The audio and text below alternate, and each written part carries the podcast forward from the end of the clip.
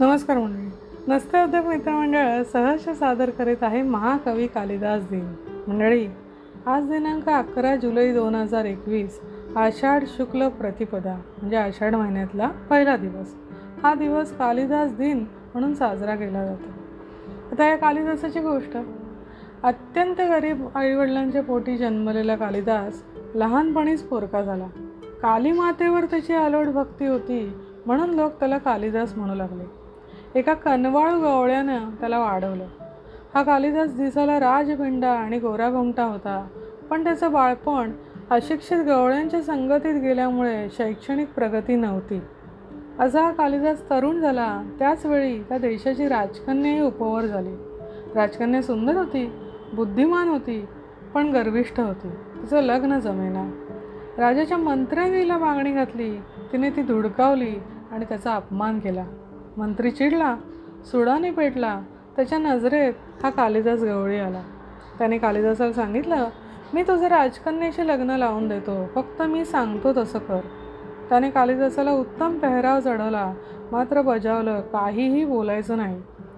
पट्टीचे पंडित त्याच्याबरोबर शिष्य म्हणून दिले. राजदरबारात तो उपस्थित केला आणि राजकन्याला वादासाठी त्याने आमंत्रित केलं. तिचा असा पण होता की जो तिला वादविवादात हरवेल त्याच्याशीच ती लग्न करेल. तेव्हाच्या चालीरीतीप्रमाणे पहिल्यांदा शिष्यांचा वादविवाद राजकन्याशी झाला. त्यात जर का शिष्य हरले असते तर गुरुला पुढे यावं लागलं असतं. पण तशी वेळ झाली नाही. शिष्य जिंकले.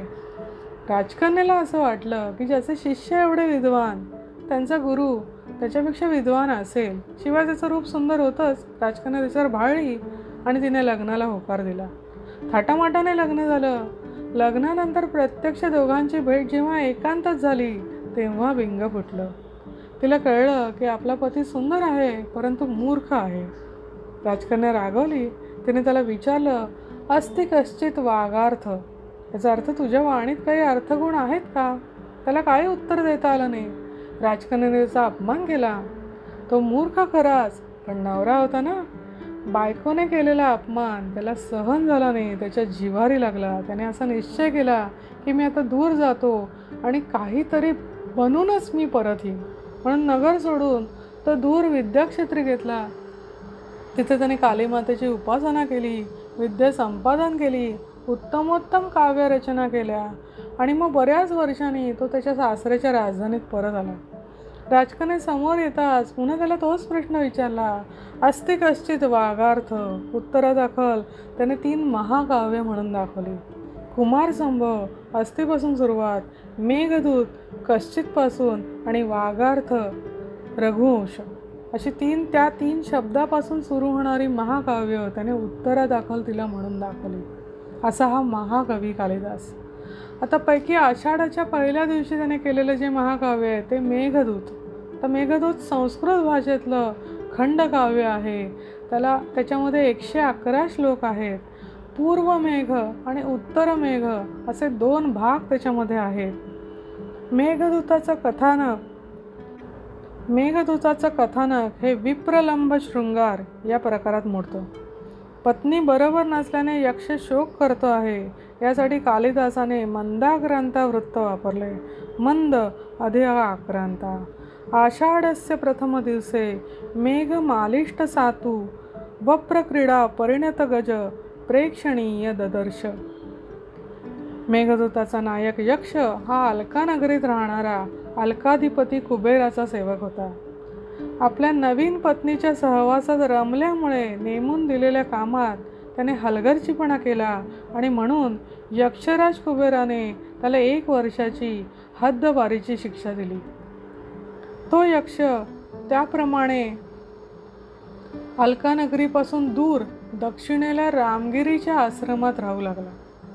नुकतंच त्याचं लग्न झालं होतं त्यामुळे कसे तरी आठ महिने त्याने एकट्याने काढले पण जेव्हा आषाढ महिन्यातल्या पहिल्या दिवशी त्याने एका मेघखंडाला पाहिलं तेव्हा त्याला पत्नीची खूप आठवण झाली आणि तिच्या आठवणीने तो व्याकुळ झाला.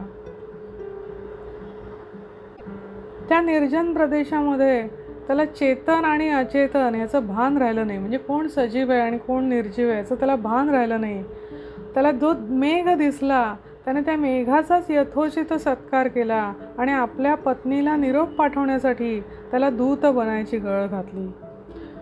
प्रथम रामगिरीपासून अलकानगरीपर्यंत जाण्याच्या मार्गाचं रसभरीत वर्णन त्याने मेघापाशी केलं. मंडळी कल्पनेतून भौगोलिक ज्ञान हे त्याला ज्याला झालं तो कालिदास काय ताकदीचा असेल? त्याने सविस्तर रामगिरीपासून अलकानगरीपर्यंत पोचण्याचा सविस्तर मार्ग मेघाला सांगितला. मार्गात कुठले कुठले पर्वत लागतील की ज्याच्यावर काही क्षण हा मेघ विश्रांती घेऊ लाग शकेल? कोणत्या कोणत्या नद्या आहेत की ज्यातलं पाणी त्या मेघाला ग्रहण करायचं आहे कोणती कोणती गावं किंवा नगरं आहेत की ज्यावर बरसून त्यांना शीतलता प्रदान करायची आहे असं सगळ्याचा उल्लेख तो यक्ष करतो. ग्रेटेकने गुगल मॅपपेक्षा भारी. त्यातली काही नावं विचार द्यायची झाली तर उज्जैनी विदिशा दशपूर ही नगरांची नावं आहेत. ब्रह्मावर्त कनखल ही तीर्थाची नावं आहेत. वेदवती गंभीरा ही नद्यांची नावं आहेत. या सगळ्यांना पार करून करुण रसाने भरलेला संदेश आपल्या प्रियेला सांगून प्रियेचं शुभ वर्तमान मला परत येऊन दे असं सांगून यक्षाने मेघाची अलकानगरीकडे रवानगी केली. अशी कवी कल्पना या मेघदूतामध्ये मांडलेली आहे. आजच्या कालिदास दिनी या सगळ्याचा ओहापोह एवढ्यासाठीच की त्या निमित्ताने ह्या थोर कवीची थोडीशी तरी ओळख आपल्याला व्हावी. थँक्यू